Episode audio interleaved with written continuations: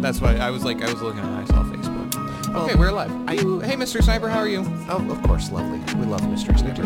Now, the reason that we have a Facebook link in the document for the podcast, he's in there, killer. He's in there. For those of you that, we might not have picked up, looking at the waveform, we might not have picked up. Sam hit the microphone. I did his hit the hand. microphone. It was an accident.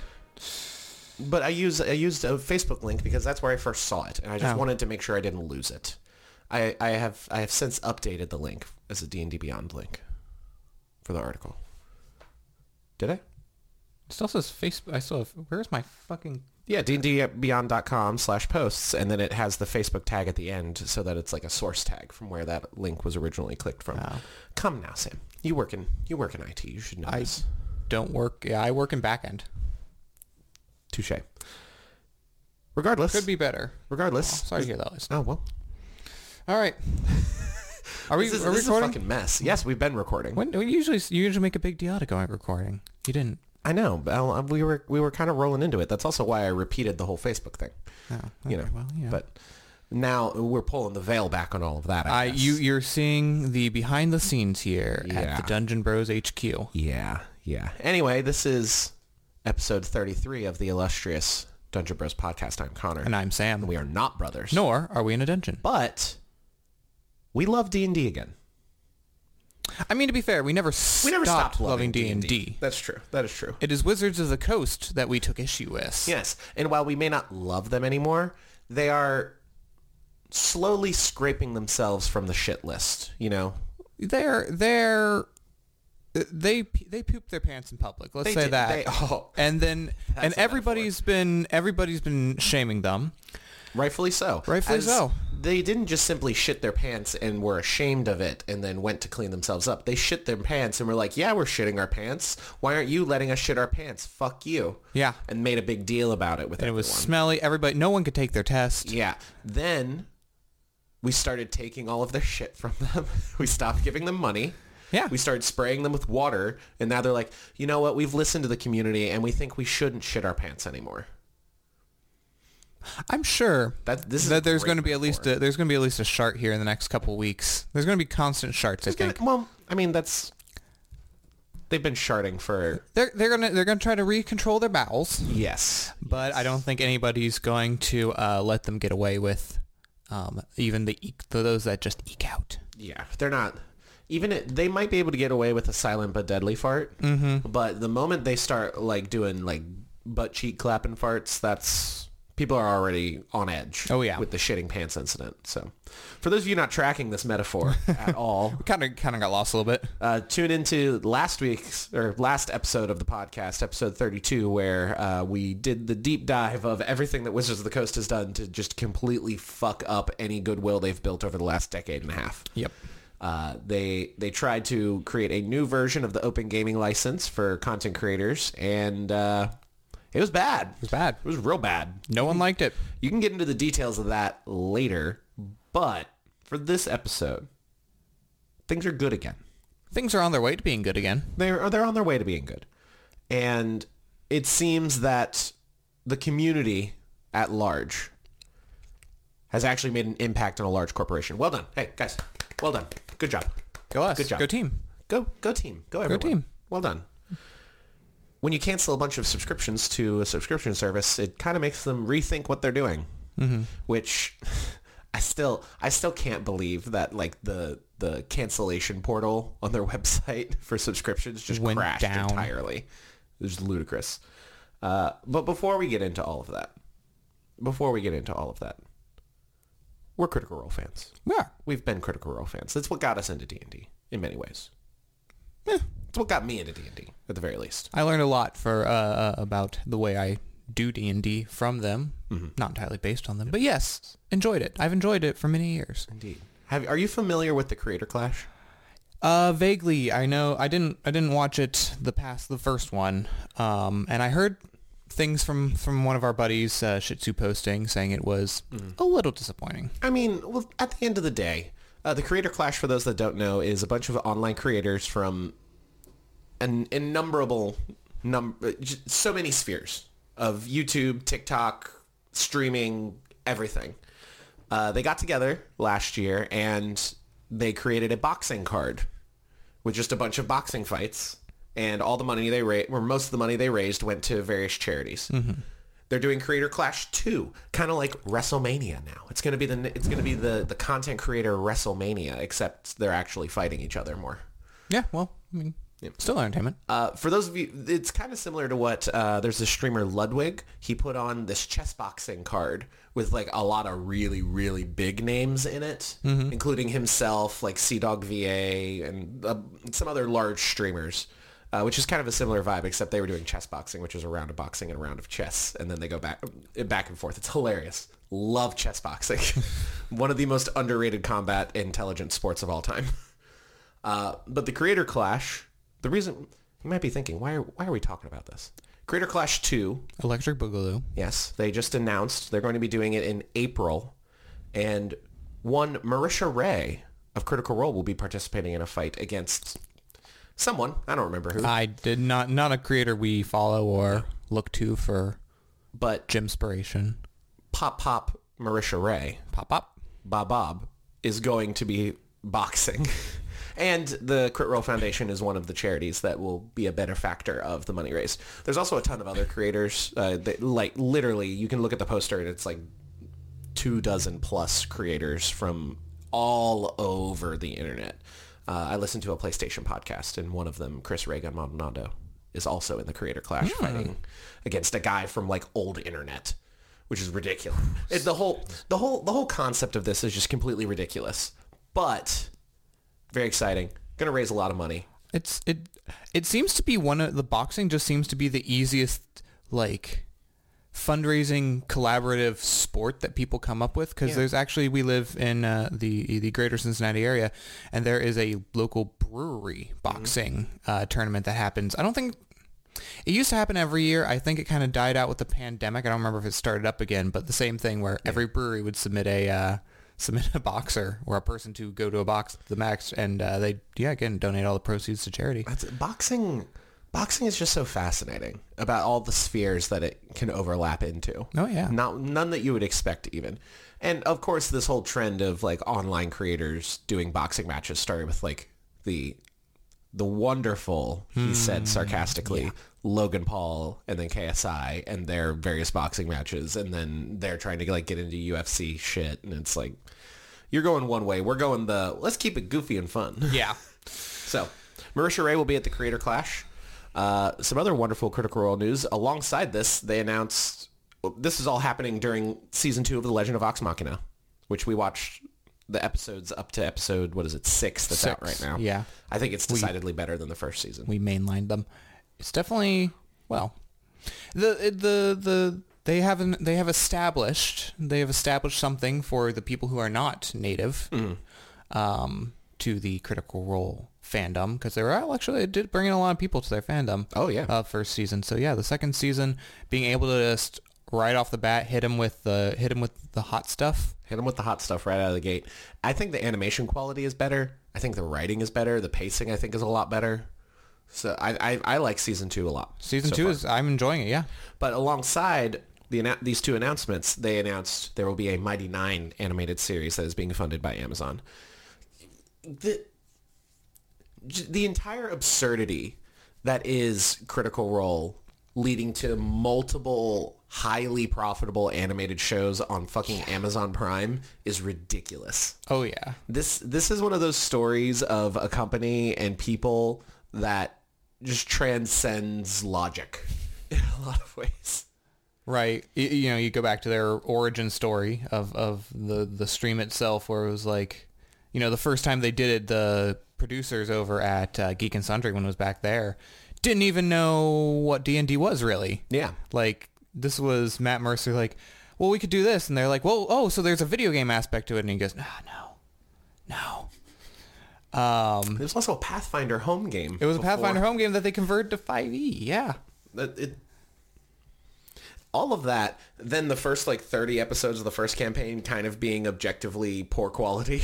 Again, they were. Well, this wasn't like swell support. This was a. This was more or less just a. they were just doing it for They were fun. just a green light. This was like, all right, we'll green light it for now. We'll see what happens, and then campaign i feel like the big inflection point was when campaign one ended they had like figured out all their production shit Mm-hmm. and then it's like all right we're starting a brand new campaign it's episode one it gave an easy way for people to get into it because myself included i got in at the beginning of campaign one with episode one like Yeah. the week it came out because i wanted to start watching critical role but i didn't want to watch the like 124 hour episodes I was gonna say. to get caught up so i just started at campaign two and from there it just it exploded unbelievably. Mm-hmm. And you remember their stretch goals for the first kick for the Kickstarter for the animated Legend of Vox Machina was like they topped out at like a million dollars. Yeah. Well, originally it was supposed to be a three episode arc, I think. Yeah. And then they're like, oh wait, we've got it. Okay, we'll do a six. Oh, I guess we're doing a full season. We've just been picked up by Amazon. Literally, literally it went from, oh, you blew past all of our stretch goals in like a couple hours. Okay, we're expanding the stretch goals. Oh, you blew past all of those. Oh, it's now up to like seven and a half, eight million dollars. Oh, Amazon is basically doubling the amount of money we get so that we can put it on Amazon Prime. And now it's just free for anybody with Prime, which is basically everybody.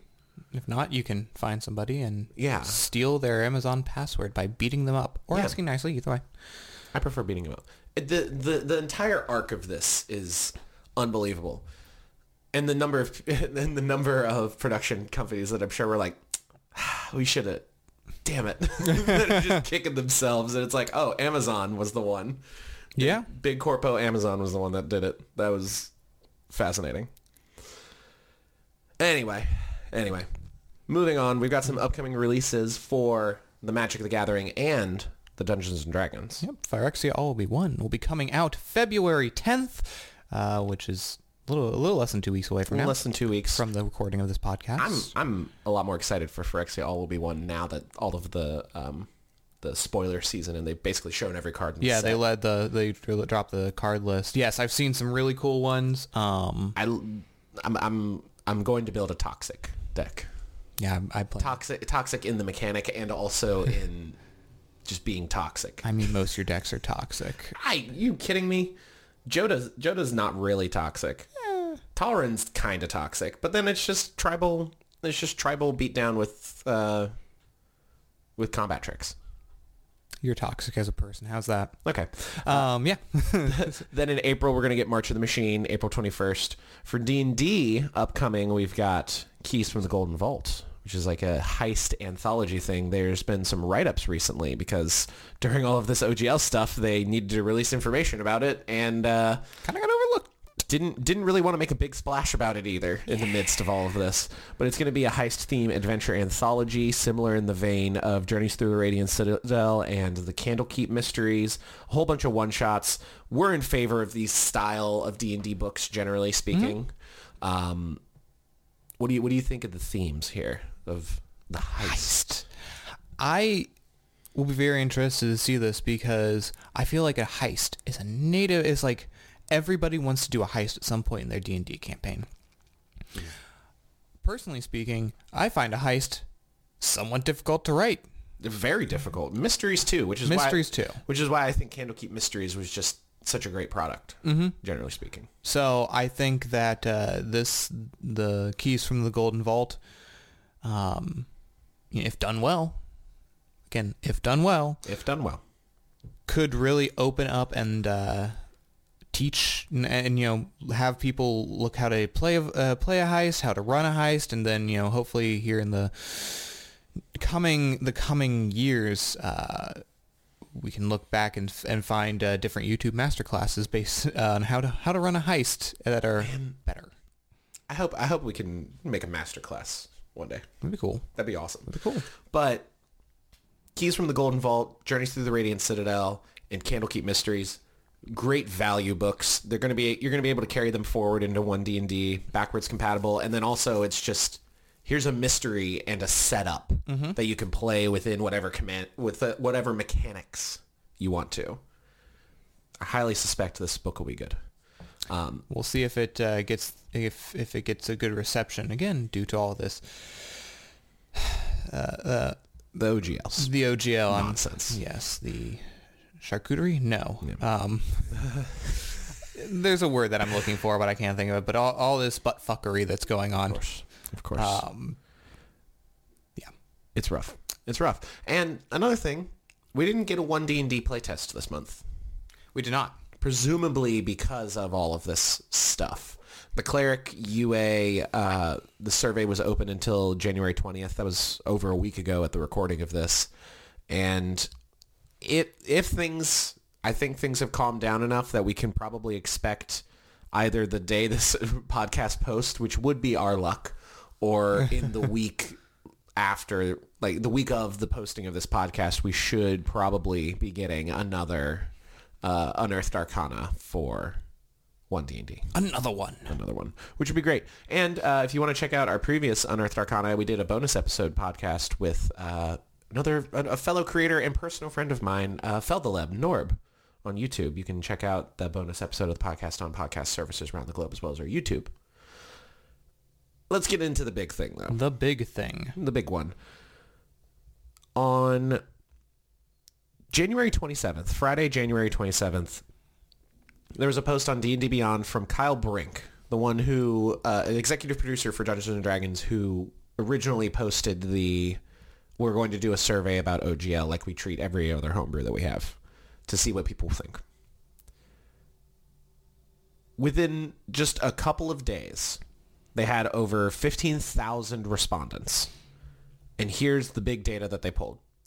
88% do not want to publish tabletop RPG content under the proposed OGL 1.2, which is basically instead of 1.1, they're like, we'll do 1.2, and it's like basically exactly the same with some minor changes. 90% would have to change some aspects of their business to accommodate OGL 1.2. 89% are dissatisfied with deauthorizing OGL 1.0a, the original OGL that 5e has been operating under. 86% are dissatisfied with the draft virtual tabletop policy, and then 62% are satisfied with including the system reference document SRD content in Creative Commons, and the majority of those who are dissatisfied asked for more system reference document content in Creative Commons. So, here's what here's what they've said. In response to this feedback, they're leaving OGL 1.0a in place as is untouched. So one, so the original OGL that we've been functioning under for 5e will remain intact as it is. Second, they're going to make the entirety of SRD 5.1, which is the system reference document for the entire 5e system, available under the Creative Commons license. And third, we will be able to pick which license you want to use. This is going beyond what I think anybody was expecting from them. Mm-hmm. What do you think? I was expecting. Uh, So we saw them double down uh, basically immediately after all the leaks came out, and then we had a um, a very corporate, a very legalese esque apology. Yeah. Um, Not really even an apology. not really an apology where they blame the community uh, for being stupid, basically. Yeah. And then and then we got a we got the Kyle Brink apology, which seemed a little more true, a little more. Now, Kyle Brink specifically, executive producer of D&D, I bet he actually like gives a shit. Oh, yeah. And this isn't coming from him. This isn't coming from like any of Chris Perkins, any names you would recognize. Yeah. From Wizards of the Coast. It's not them. No. It's it's from the freaking board of directors and the CEO and all that dumb stuff. Yeah. So so with that, no one was no one was in on the side of Wizards of the Coast at that point. And we almost expected them to double down again, I think. Almost expected them I to be was, like, for sure. oh yeah, almost be double down, expect them to double down and be like, well, you, you- we, we hear that you don't like it, but we're going to do it anyway. Okay, well, we've, we, we're taking out the royalties thing, but you know, we still need to be able to control this, that, and the other. So to hear that they said that, that they see this and they, and then, and 90% of people, 85% and up are dissatisfied with almost everything you've put out Yeah. to actually accept that as a company at large and say, all right, well, that thing that we've probably been working on for a while is just, we're just canceling it. We're shutting it down. Yeah. To, to, to go from, so what, what I assume based in, in corporate terms is that the OGL 1.2 or 2.0, whatever the leaked one was originally, was greenlit. That mm-hmm. means it was go. It was ready for go live. And then after this, to take something from ready for go live to canceled is a huge corporate like process, and a hu- there's going to be people arguing about it for days. So to see that actually happened is uh, incredible. Absolutely. Absolutely. And don't be fooled by the messaging of this. This isn't they wanted feedback. This is we forced their hand into doing what we wanted. The only reason this was happening, you know, I, I would argue it's not because of the leak. It's not because of the outrage on Twitter. It's not because of hashtag OpenDND. It's not because of the various like the the petitions online and all of that. It's because people canceled their subscriptions. Yep. That is oh. exactly why this happened. It affected their bottom line directly. I think I think it's safe to say policy of the Dungeon Bros, vote with your wallet. Oh yeah, absolutely. Absolutely vote with your wallet. If you don't like a product, don't buy it. If you don't like what a company is doing, stop buying their products, cancel your subscriptions. D&D Beyond subscriptions are the metric they're looking at when it comes to is this a positive or negative impact. Oh, yeah. They so many people unsubscribed from D&D Beyond that the negative impact in their revenue from that would have offset any benefit they would have gotten from royalties in forcing through this next OGL, which just goes to show the scale at which people were unsubscribing. Yeah, we know we we know plenty of people who will just blanket buy anything that a company that they that they enjoy the product of come you know if, if Wizards puts out something we know people just buy it because I mean we kind of do that because Kind of. but you know at this point uh, those people who are saying are are those people are what our Wizards are relying on to have that steady income. Yeah. And subscription-based income, oh, yeah. obviously. So, for example, on our live stream right now, we have the the wonderful Dragonlance book in front of us. The book that came out in December that we still haven't talked about. Nope. I haven't felt compelled to read it right now because of all this nonsense. Next episode of the podcast, things might have calmed down enough without enough things to talk about that we can actually go into the Dragonlance book because I think there's a lot of good stuff in there. There's some very interesting stuff. And we can get into that some other time. The rest of this statement is very interesting. They released a version of the SRD with the Creative Commons license. And they said that in the coming week, they're going to put it in a more permanent place on their website so you don't have to reference this random article. But they wanted to get it out immediately to show their commitment to this. Mm-hmm. The reason for that, once something is officially published with the Creative Commons license, you no longer own that content. Yep. Period. You can't own it again. It's it's at this point the 5e system reference document. You can do whatever you want with it, mm-hmm. which I think is a massive move that I certainly was not expecting.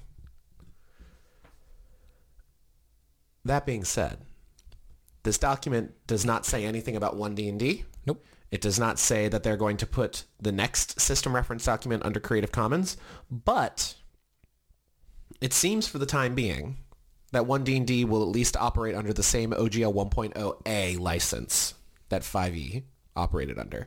And we'll probably hear more about this in the future when we get closer to the release of 1D&D. which we're still well over a year away from that now. I'm sure there'll be plenty of more controversy. Um, one thing we we I've the Creative Commons there is I haven't I haven't looked at the uh, We're not lawyers. we're not lawyers, but I did see some people talking about well, um, putting things on the Creative Commons actually opens it up even you know a little more and d- for certain things like uh, product identity or uh, uh, protected identity of things like the Beholder, Strahd, etc. Things that Wizard said beforehand, you can't use this because uh, it's a name. character. we can. It's a character. Hypothetically, under the Creative Commons license, you can use those characters in name only, um, which is still interesting. Means hypothetically, you could produce your own uh, your own addition or your own add-on content to the Curse of Strahd or Yeah. something like that. But uh, this has been this has been uh, since Friday. It's Monday now as we're recording this. The community hasn't had that much time to digest it. The community hasn't had that much time to start working with it. I think they're, they're everyone's just kind of mostly happy that this fight seemingly is over for the time being. Seemingly. We do know there's plenty of people out there who are still not happy with Wizards of the Coast, who are still going, who are going to remain unhappy with Wizards of the Coast. Um, and no matter what they do, no matter what Wizards does, no matter where they put their content, plenty of people are not going to be happy. Um, I did see Paizo came out with a statement once Wizards posted this and said, we support them putting on Creative Commons license, but we're going to continue going forward with the ORC. Yeah. And all these other um, content creators are still continuing to plan, are, are, con- are planning to continue creating their new systems, creating their new tabletop games. I think that uh, what Wizards has done has definitely is definitely going to hurt their bottom line for years to come. Yeah, absolutely it will. Um, one quick note. For it to be under the SRD, the character has to be mentioned in name in the system reference document. I don't know for sure if it is. What I do know is I'm looking at the spells list right now, and some things that ha- that would have names. Uh, Bigby's hand, arcane hand.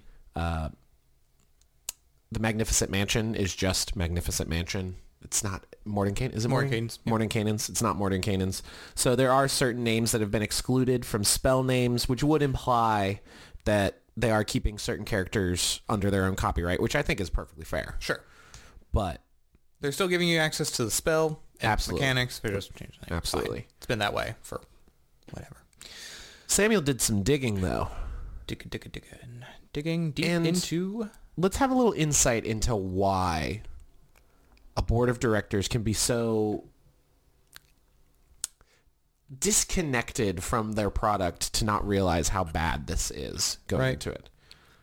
So there, we got this article on EN World asking where are the board gamers? This is this references we talked a lot last year on various episodes of the podcast the Alta Fox uh, activist group that owns a large portion of Hasbro that was trying to spin off Wizards of the Coast and I think we can now see in more detail why Yes. they wanted to spin off Wizards of the Coast from Hasbro claiming that a lot of Hasbro's board of directors don't really know what they're doing when it comes to the products that Wizards of the Coast offers. The core ones being Magic the Gathering, the card game, and D&D, the tabletop RPG. When it comes to card game players, Alta Fox wanted to put up Jon Finkel, who is a large Magic the Gathering personality that has a large following in the Magic the Gathering community, up as a member of the board. He would have been the only. He didn't. He didn't end up on the board. though. No, they went with another, with other choices. because they don't have anyone on the board that plays trading card games. Mm-hmm. Probably a bit of a problem when you create trading card game. Arguably the biggest in the world, up there with Pokemon and Yu-Gi-Oh. Oh, yeah. Arguably bigger than both of them. Video gamers. Prior to uh, Chris Cox's appointment as the CEO of Hasbro, there was one board member who was already in the digital gaming space. Hope Cochran was appointed back in 2016, managing director of Madrona Venture Group, a technology-focused venture capital group, had experience with video games, digital gaming, which when you hear the various executives at Hasbro saying we want to monetize D&D like, a, video, game. You can see where that's coming from. And then for tabletop gamers, again, Yeah. not really anyone that plays tabletop games. Therein lies the core problem. All of these, all of these, the board of directors have a lot of experience with monetization, with selling products, as any good board of directors should. But when it comes to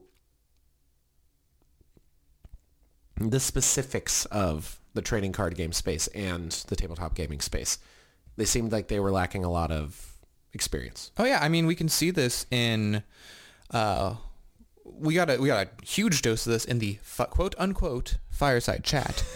I will still rage against that entire thing they did. It was just an investors meeting and simple things from uh, uh, Chris Cox Chris Cax. Chris Cax uh, having to explain when he went to cocktail parties. Oh.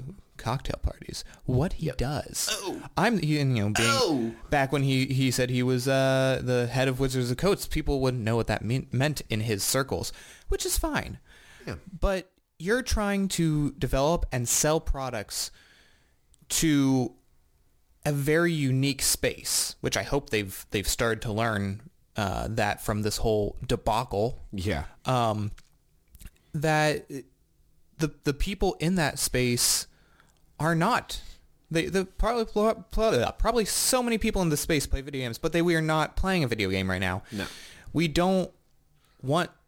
We're not going to look for for that next that next skin to come out. We're not Yeah. looking for little bits, you know, f- uh, one extra mission. We have we have ex- we have shown over the past twenty something years and uh, uh, well, God, thirty years of Magic the Gathering and farther for that in D and D what we want and the people at Wizards of the Coast up at the top, the ones making the decisions, the ones at Hasbro, have decided that they don't see themselves as as selling that product anymore. They're just selling a product that can make money. Yeah. Um, it, it is even mentioned here that in Chris Cox's like statement of who he is, just digital is mentioned five times in his profile. And we've and and that was one thing when he became ha- uh, head of Hasbro was that he wanted to really get into the digital space. Which I think we're all in favor of. Oh, getting yeah. getting tabletop like D and D Beyond as a service is really good. Oh yeah. The video games that they put out highly anticipated. Baldur's Gate. Um, but this whole this whole thing, I think, has shown that you can, by not understanding your audience, by not having someone to say to to look to for actual advice, um, is really going to hurt your bottom line. Absolutely. Absolutely. I want to re I want to reiterate. It is not wrong as a company to want to make money. No, that what's, that's what makes them a company. This is this is what gives us D&D is them making products and selling them and having a profit. Profit motivations are not bad. Only having profit motivations are bad. That being said, I have seen many very I've seen various TikToks, I've seen various tweets, articles talking about all these different things that they could have done mm-hmm. to monetize D&D. And I think we we've compiled a wonderful little menagerie of things that could make D&D and D&D Beyond a fucking cash cow and make everyone that subscribes to it immensely happy. Yeah. So, they've been very explicit in their intent to make more money from what they believe is a quote under monetized Dungeons and Dragons platform. They think that because when they release a book, if you're releasing a campaign setting at a table of five players and a DM, the DM buys the campaign setting, which of their customers is one sixth, mm-hmm. one fifth, whatever it is. There's a, lot very smaller, a and- small. a small chunk will buy campaign settings, will buy like some of the core rule books. Like you don't need a Dungeon Master's Guide as a player. You don't need a monster manual as a player. You need those as DMs. Mm-hmm. The things that everyone buys are the rule supplements, your Xanathar's Guide to Everything, Tasha's Cauldron of Everything, that kind of stuff. So for one, you could just make more of those. But you need you need your campaign settings. You need that was the whole point of the OGL in the first place I was gonna say yeah. was for people to create their own campaign settings and adventures. Now, they it's clear through what they've said with D&D Beyond specifically trying to revoke the OGL, D&D Beyond being a $30 monthly subscription, which is outrageous. Wanting to create AI dungeon masters to encourage more people to play with like just a group of players and then a machine to handle the rules, which is again ludicrous. They're trying to set up D&D Beyond as their Netflix or game or like Xbox Game Pass subscription service that just does does it all for you and then they just put everything on there. I think it would be immensely smarter for them to look at D&D Beyond as like their Steam library. For example, make a subsection of D&D Beyond a homebrew portal like they've done with the DMs Guild or like exists with DriveThruRPG. OGL or now I guess Creative Commons content could be required to be listed on their platform, uh, but not limited to their platform only. This would give them a percentage cut of all homebrew sales, all of them. Mm-hmm. They want to monetize homebrew through royalties. Why not create this rich platform built into D&D Beyond where they could sell their homebrew? We could sell communities homebrew. The cut on Drive Thru RPG and the DMs Guild is like 50 to 40%. They could take 20%, which would is still a fifth of all earned money from content they didn't make. That's just posted like they host the content. 20% is still a large cut for that. They could make they could make it industry standard seemingly and make it 40% and make a lot of money there too. But like undercutting them a little bit, it would drive people to their platform so that they would post on D&D Beyond for their homebrew. Yeah. I mean, uh, like you mentioned, the DM's Guild and Drive Thru RPG, Wizards does get a cut from that, but then these other websites also get a cut from that. Yeah. So, like you're saying, undercut. I mean, no one likes the term undercut anymore, but um, It, it's not like it's not like they would it's not malicious. It's just they would we're creating a competitor. we were compared and and if you got to skip that middleman and yeah instead of having because right now when we post on drive through rpg if you if you buy something through us i think it's what 60% to us 60% 40% to us, 40% to Drive Through RPG and and then drive through rpg splits between themselves and wizards so yeah go to, to go directly to wizards By the way, if you want to support us, you can check the link in the link in the bio. We have the Blood Magic and Hemocraft supplement for four ninety nine, which we would get by that math three bucks. three bucks Three bucks from. And we also have our yearly compendium of free homebrew uh, for five ninety nine, which we will update yearly, and it is just an all in one place for all of the homebrew we released that is free, and some smattering of choices from our paid homebrew as well at drivethrurpg.com. yeah but exactly but if uh if if we were able to go directly to D&D beyond post our homebrew and let's say they decided to take 20% if we got four dollars instead of three dollars and they got one dollar still They would be get. Here's the thing. we have much go over there Five dollar five dollars for homebrew. Creator gets three. Drive through RPG gets two. How much does Wizards of the Coast get of that? Fifty cents?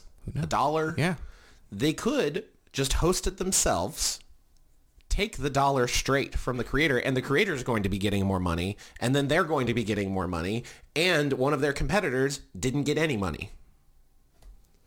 Not to mention the fact that this homebrew portal, they could create a back-end tool set. We use homebrewery Yes. to make delicious looking homebrew. Hmm. It's delicious. tasty tasty They have the web developers available, or they could, they, they're fucking Hasbro. They could hire to create a back-end portal that makes it a lot easier to create good-looking homebrew.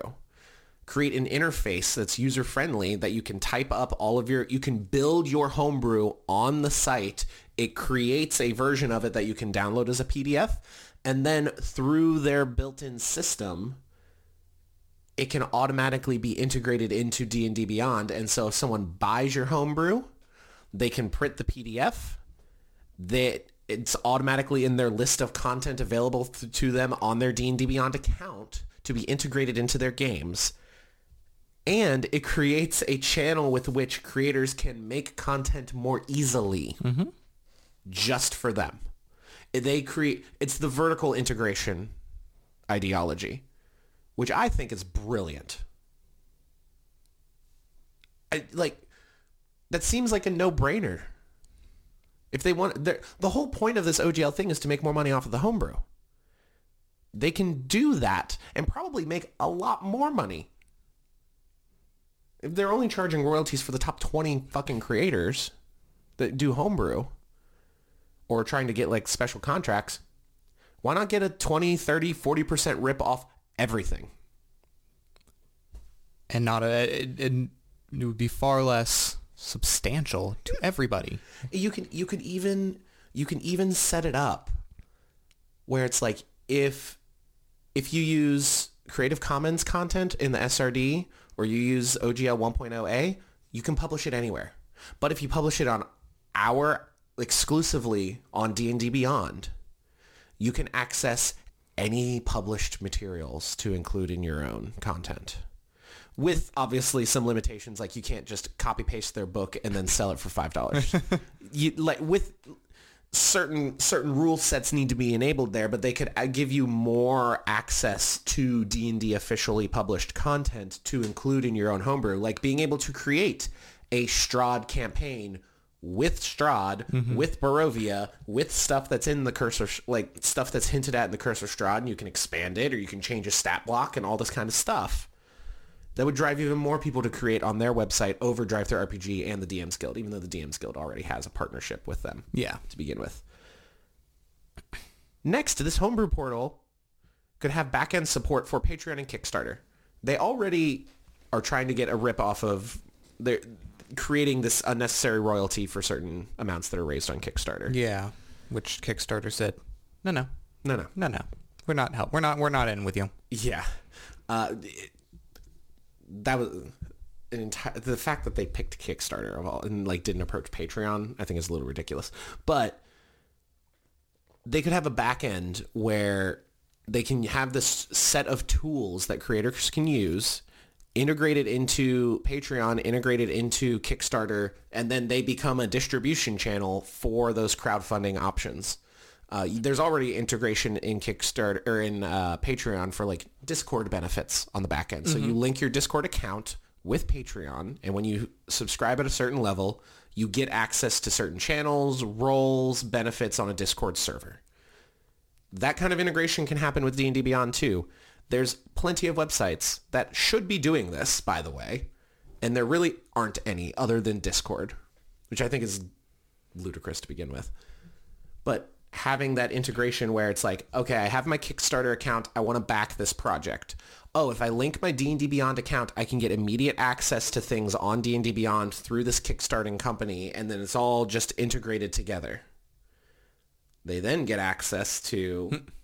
possibly a rip of like one percent of a Kickstarter, or just becoming the distribution channel encourages people to use D and D Beyond, which encourages more people to subscribe to D and D Beyond, which is what they want. Yeah. Lastly, when it comes to this, it would allow them to directly regulate the types of content. Their big their big push for the proposed OGL 1.1 and 1.2 was they wanted to regulate content so that people weren't using D&D stuff to make racist, homophobic, misogynistic, blockchain, NFT, all that kind of stuff. By creating their own distribution platform, they can more strictly regulate what content is being made and if something is bad, they can remove it Yeah. entirely. What do you think of this proposal? Because this seems like they want to monetize D&D Beyond. They want to push people to D&D Beyond. They want to get a rip from homebrew creators. They want to regulate this content that is made. And not to mention, all of that content can then be easily integrated into their virtual tabletop platform that they're developing for 1D&D. Creating this hub where it's like you have your D&D Beyond subscription, which gives you access, maybe it gives you like a flat discount on homebrew stuff on their mm-hmm. homebrew store. You can also have your free D&D Beyond account and you can buy a la carte and you can buy your homebrew a la carte and you know, maybe they can make certain, it's like, I want to make my homebrew free. I want to make it pay what you want. I want to make like all that kind of stuff that you expect. And suddenly D&D Beyond becomes this like one-stop shop for everything. That that would be.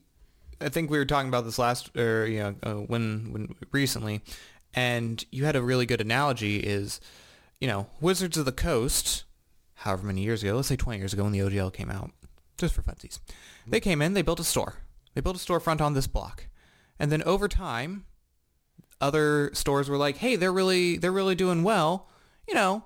Paizo set up across the street. But then it's like, oh, there's a dice maker that's going to set up down here, and maybe this guy is doing homebrew over here.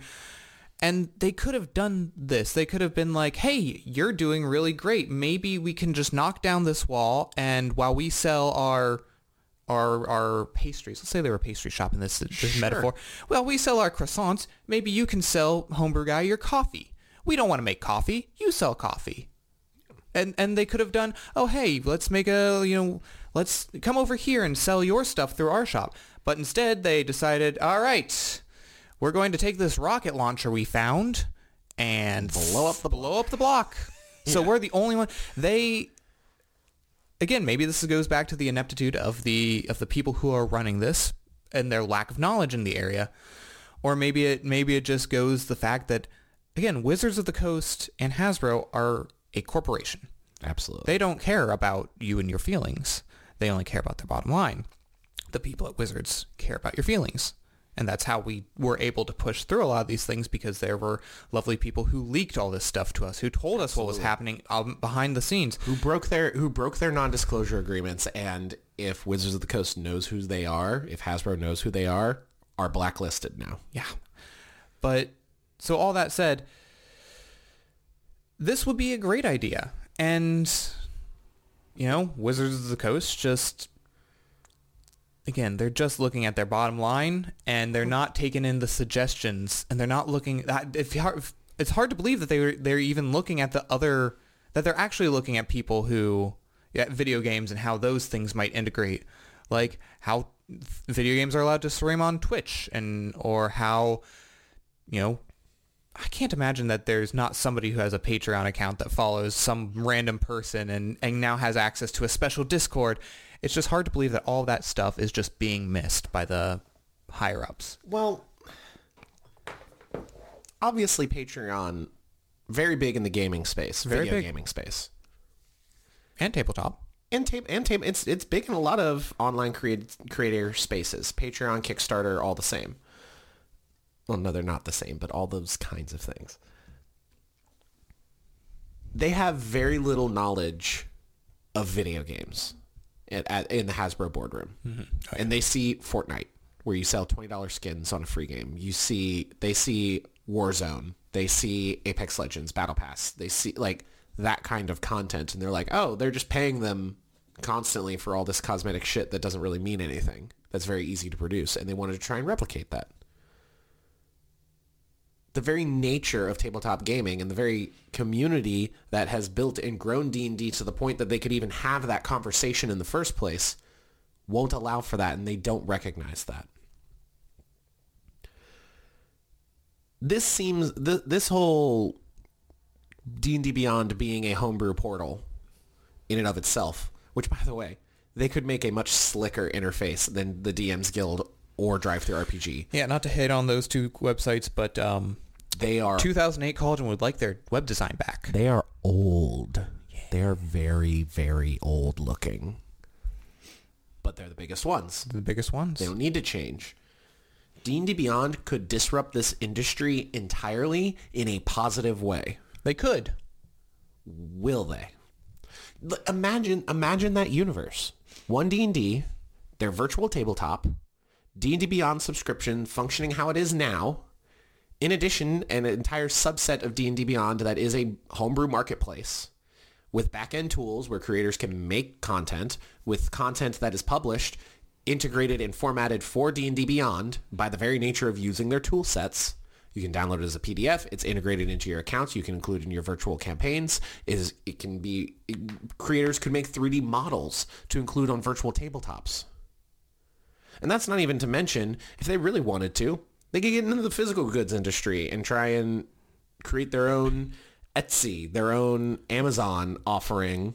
I mean, yeah, if you especially if you integrated these homebrew stuff, like uh, uh, you know, click have a button that says I would like this as a as a D and D or as a D and D book. Please send it to me. You know, there are plenty of. I mean, eh, Functions like that exist on Drive Through RPG and the DM's Guild already where you can get a physically published version of something you buy. All of that could be integrated. They could create their own like the amount of dice makers is ridiculous. The amount that people are willing to buy like pay for for a set of dice is incredible. is unbelievable. I've, I've, yeah, I've seen sets of of seven polyhedral dice going for over a hundred dollars, Well over a hundred dollars. well over a hundred dollars. and Etsy gets a cut of that. Etsy's not a tabletop RPG storefront. Mm-hmm. The amount there's so much creativity in this space.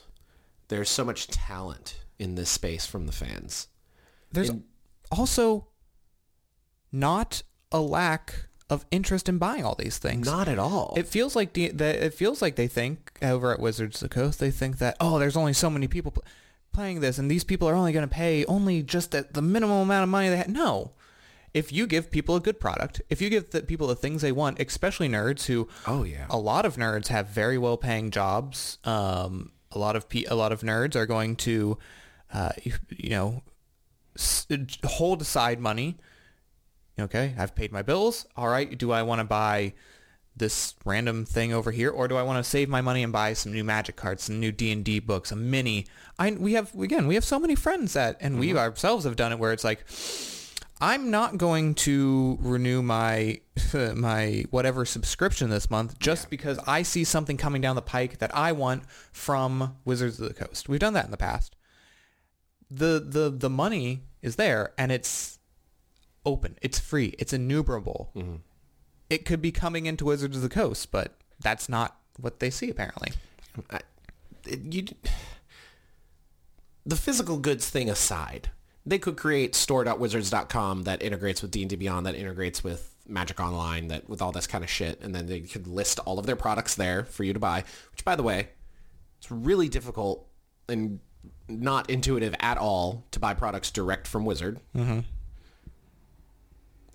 There's so many companies that create a product and then they have their own website, which kind of sucks and then they list it on Amazon, they list it on Etsy, they list it on wherever they want to sell it. Mm-hmm.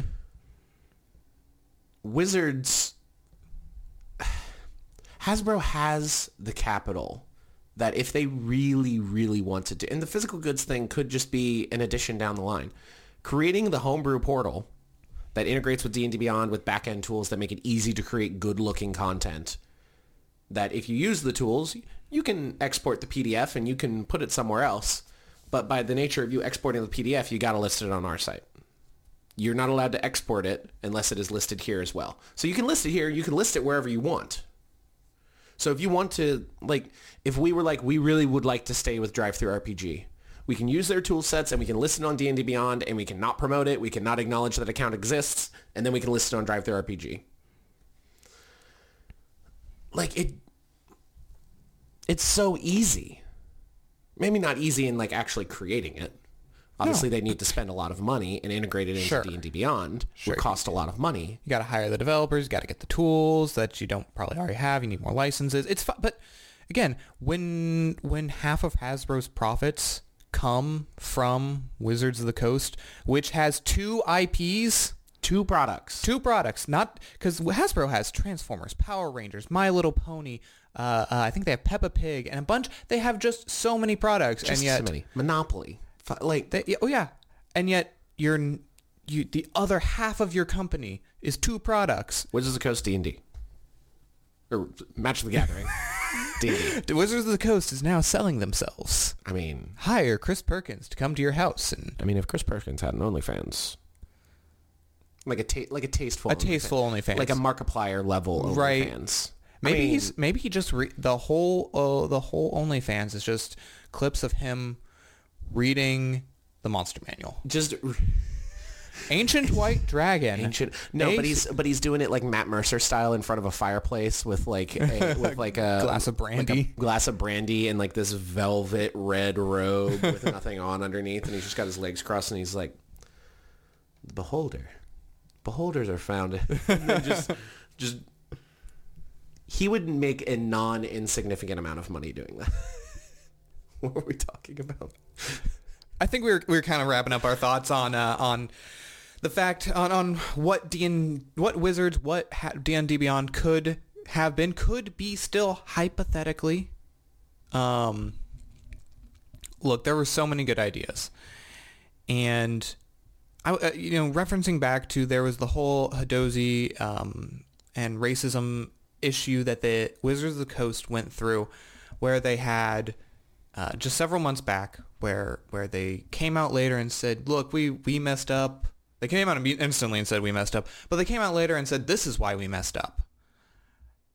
You would because you know editors and are overworked and underpaid, and they didn't have enough consultants, uh, cultural consultants.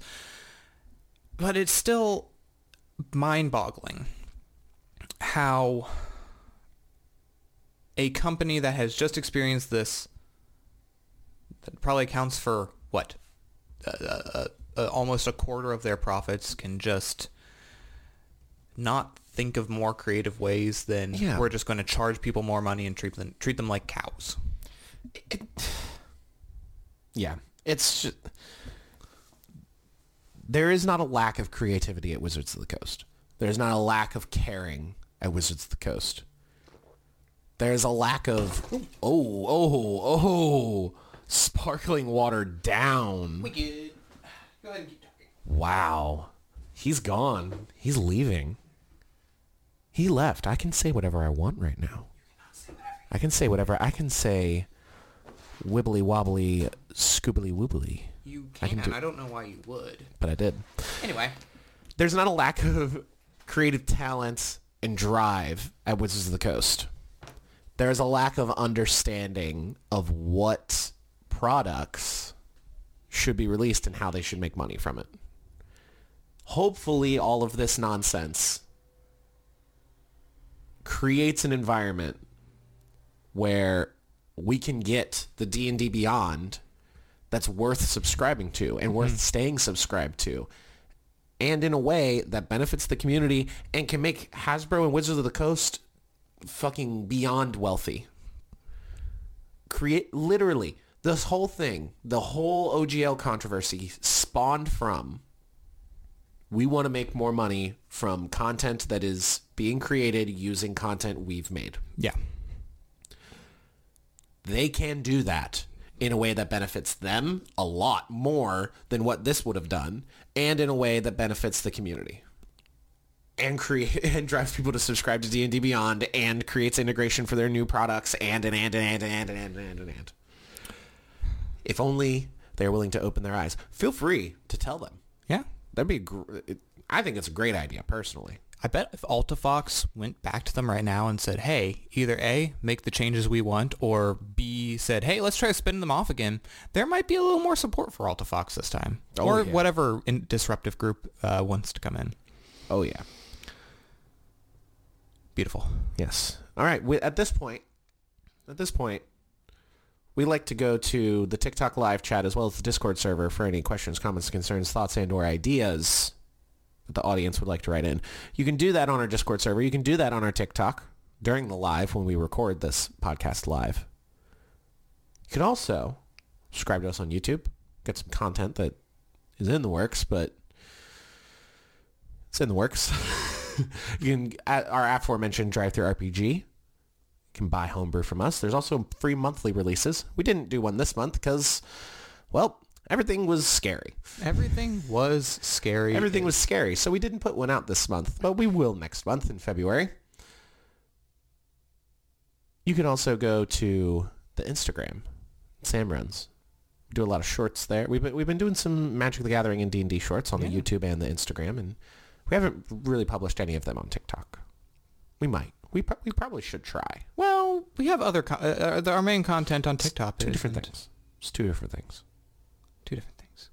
And we also have now an Amazon affiliate storefront where you can go and buy various products from Amazon using our link, and it, it gives us a little kickback and it helps us out. It doesn't cost you anything. Nope. You could even go and change your uh, your browser's bookmark for Amazon to the one with our link, and then whatever you buy Remember, benefits us. only uh, Helps us. only affects Amazon. Only affects Amazon. Go fuck over Amazon. Yeah. You. So many people hate Amazon and they want to take money from Amazon. Well, here's a way that You can take give- money from Amazon and Yeah. give it to us. Yeah. Doesn't cost you anything more. Doesn't cost you anything more, and it helps support the Dungeon Bros. And until we have a more direct line of of uh, of content, of ways to get a get you know help us out, all the free ways of, of going to these things, subscribing, sharing, all the all the stuff, And- likes, comments. and sending us hearts.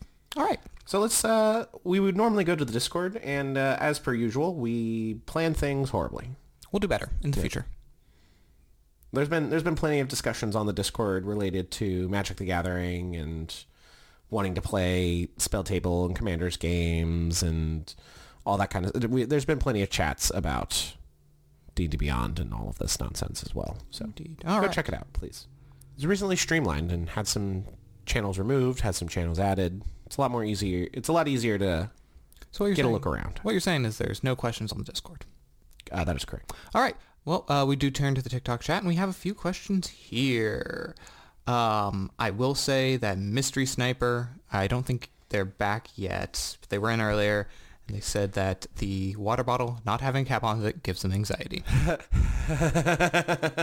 oh, I'm how gonna the tur- shout them in the Discord. oh, how the turntables continue to turn. Mystery Sniper, a a a regular of the TikTok lives, particularly of the Magic the Gathering streams. We've been playing Magic the Gathering. We've been doing a variant of Commander called Brawl, which is a two-player game.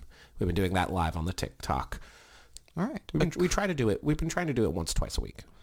Acrylic Shark asks, "What's your favorite character build concept you have encountered?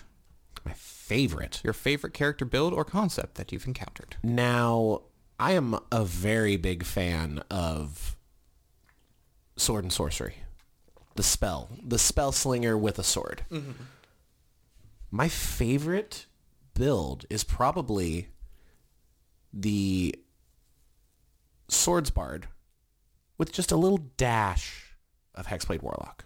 Hmm. Just a small little little little snapperoony of the hexblade warlock. Literally one or two levels of hexblade warlock. You can use your charisma for all of your attacks. You get access to the Eldritch Blast cantrip, a better offensive cantrip than anything that the bard gets access to. And then you get access to Bardic Inspiration, which you can then later use for swordplay maneuvers, in addition to being a full spellcaster with a full range of spells, and then you get some short cast or short rest re Re-ups. re-ups for a couple of first level spells, and you can get like Armor of Agathys, you get access to Shield, you Love get Armor access to all this kind of warlocky stuff that really helps out a Gish character, as it is known, hmm. swords and spell casting. That one I'm particularly fond of. I'm also particularly fond of the Moon Druid that takes some levels in Barbarian, so they can rage while being in their combat wild shape. But if I were to pick one, Swords Bard, Hexblade Warlock. I am a big fan of this is less of a specific build and more of a category, which is the one that somebody comes up with and optimizes on their own. I feel mm. there's so many that are like in the meta. There's there shouldn't be a The coffee meta. lock. The coffee lock. The those Sorcerer Warlock is a classic. those that you might see on uh, on a little channel called D and D Shorts, where he yells at you about some some really broken things. Um, Very, very specific things. Yes, but I don't like that style. I like if somebody comes up and they're like, "Man, I've been playing. I want to play this." Well, for me, it's a necromancer. I always love a necromancer. Um, not a vampire who is a, not a romantic vampire. That's a necromancer. Um, but a necromancer. But if somebody comes up with that and they're like, "Oh, this option over here is really cool," and maybe it's not the best, but it works really well when I can do it and it's fun. That's the kind of build I like to see. How dare you just gloss over that horrific pun? It's in my. It's How in my dare you? Uh, let's see. The return one two three four says you guys should play footsie. Who says we aren't? Uh, well, they can see our feet on the. Oh. Oh, they can. Oh, wow. Here. Um. There's, oh, there Oh, it is. that- there it is. There Uh, is. Yeah, all right, yeah, and give me them. okay, give me them toesies. Don't touch me. Give me them toesies. Uh, don't touch me. Uh, they also say, "What does the guy on the left get? The comfy chair? That's not fair. It's because I bought this chair. He bought that chair, and we we've we've turned part of his uh, the- Office. our part of his. We have a three bedroom apartment. I have the master bedroom. He gets the two other ones because he works from home. So one of them is his office, and we turned part of his office into our live streaming setup for the podcast as well as our Match of the Gathering streams, which is this lovely table that used to be his desk. He recently got a new desk, and we moved it over here. I pull in I pull in the uncomfy chair, and I put the cat bed on it. This cat doesn't use it. Kat does not use it very often at all. And when she does, it's for brief periods of time. Oh, our good friend Pirate Tom, Love love Mr. Tom. the the Pirate Tom, sorry, Yarg. uh, says, I believe this was back when we were talking about Wizards making the dump onto Creative Commons. Says we need to make sense move checks. I think they're trying to distract us. I agree. I think they are going to tr- like. Well, we know one of their employees came out and said, "Hey, they're hoping they that the internet forgets about this and comes back in Yeah. in several months and tries some of this again." when that's that's the thing is be happy that OGL 1.0a is not going anywhere. Be happy that the 5e system reference document is Creative Commons. We can we are allowed to be happy about that. You're also allowed to not resubscribe to D&D Beyond until after 1D&D is out. Because once 1D&D is out and all of this stuff is established, it's going to be a lot harder to change it.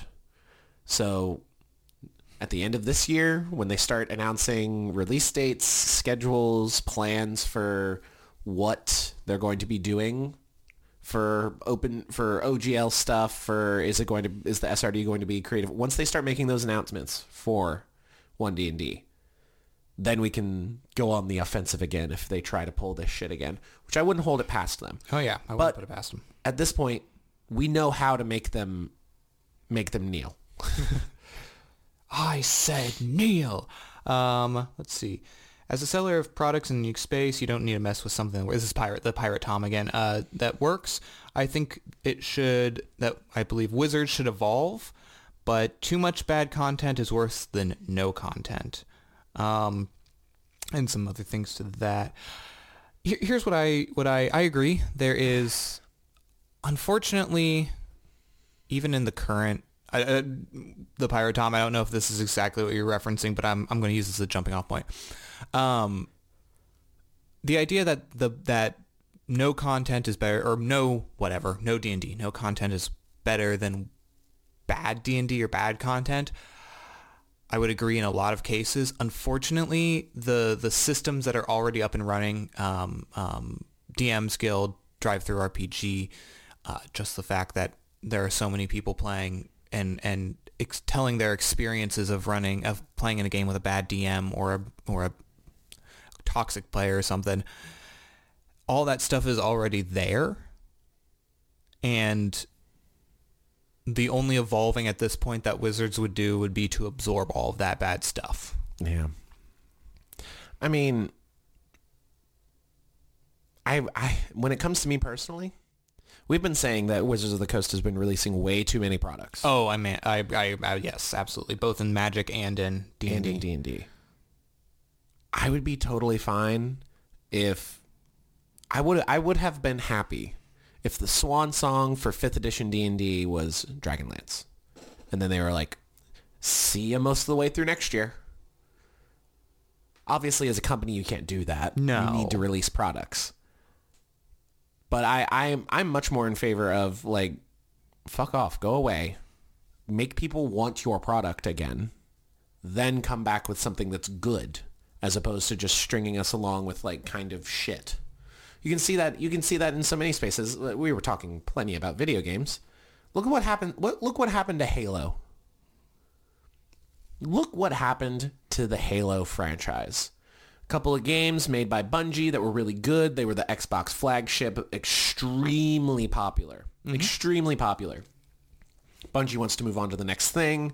They create 343 Industries, a, a game developer that is specifically designed to shepherd Halo and they release game after game after game after game that misses the mark every single time. Halo 5 was not well received. No. It's not a good game by most people's standard. Halo Infinite is out now and released with a lot of problems. A lot of problems, and people are not happy with 343 Studios Not at all. They just had they just had a bunch of massive layoffs mm-hmm. at, at Microsoft. They laid off a lot of people. Not a lot. They laid off people from 343 and Bethesda, which I thought was weird. Yeah. But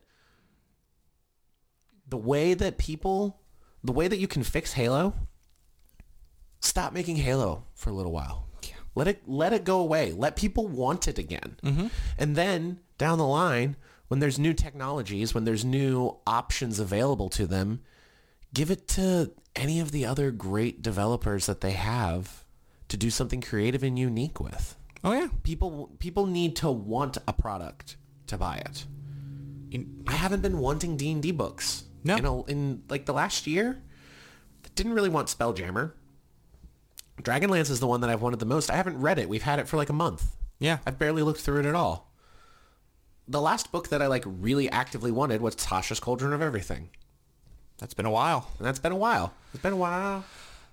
I a really good example of this actually is directly what you're speaking about is the Dead Space remake. Yeah. It came out on Friday. I bought it. I mainlined it for three days, and you know what they did? They, like you said, they waited. The last game, the for the original Dead Space came out in 2008. Then we had Dead Space 2 a couple years later, and Dead Space 3 a couple years, then nothing. And then they said, all right, we're going to come back. We're going to remake it. And you know what they did? They remade it properly. They did it, the upgrade graphics. They mm-hmm. did. They changed some of the mechanics that were clunky from the from the original. They changed some of the story that was clunky from the original. Overall, the Dead Space remake, also the Dead Space remake dropped and didn't need 75 patches to make Yep. it playable. Yep. Oh my gosh. A, a an unfortunate rarity in today's current market of of games. Video games requiring the day one patch to fix basic coding problems. It, you're better. I have, I've been of the mind that when it comes to video games specifically, you are better off waiting two weeks after release to buy and play a game mm-hmm. or waiting a month, two months. Wait till it comes out. Oh, yeah. Like this whole pre-order culture of like go out and oh my gosh, I love this series. I'm going to put all my money in like six months before the game comes out. Sometimes before it even has an, a release date Yeah. and then you get this game and you play it day one and it fucking sucks. Mm-hmm. And then maybe two, three weeks down the line, it's pretty good. But at that point, you've already been soured on it because you've played half or more of the game and it sucked. Yeah. With all these bugs, problems, design issues, just, it's not worth it. Am I going to go out and buy Kingdom Hearts 4 and play it on the night it's released? Yes. Yes, I will. Will I be buying Persona 6 and playing it the day that it is released? Yes. Yes, I will. But you want to know what two game series didn't really have that problem? I mean, if they released Apex Legends 2, I would I would I would wait a little while. Yeah. like Call of Duty, Call of Duty's usually pretty fine, but like you got to give it a little while for the network infrastructure to catch up. Oh yeah. Wouldn't play Halo out of the gate, wouldn't play even even some like Sony first party games, wouldn't really want to play right out of the gate. Regardless. All right. Let's This is not a video game podcast. No, we do love video games. We do. Uh, Pirate Tom says uh, mentions that oh the integration Discord integrations you can do with D and D Beyond and things like that, rolling for characters, dexterity save. They do have a D&D Beyond Discord bot called the Avrae bot that integrates yep. with D&D It's the one Beyond. he's mentioning. Uh, also, bot, a bot that is included on the Dungeon Bros Discord server. Ooh. Invite link available in the link tree in the bio. free to everyone. Free to everyone. Uh, and then oh the referencing what happened with 4E, Yeah. how that was just a whole thing. Yeah. But RTGO Boom, four artifact creatures, four rune stalagmites, coat of arms, and dark store, dark steel forge. What? That's uh, that's a that's a combination of creatures and artifacts in Magic. I know coat of arms gives every creature that shares a type with another creature plus one plus one. So if you have a goblin shaman and two goblins on the field, and a goblin and a shaman, both the goblin and the shaman get plus one, and the goblin shaman gets plus two. Um, anyway, Why? I don't know. I don't see anything else from the RT, RTGO boom, but uh, uh, a lot of talk. Sometimes people just say things.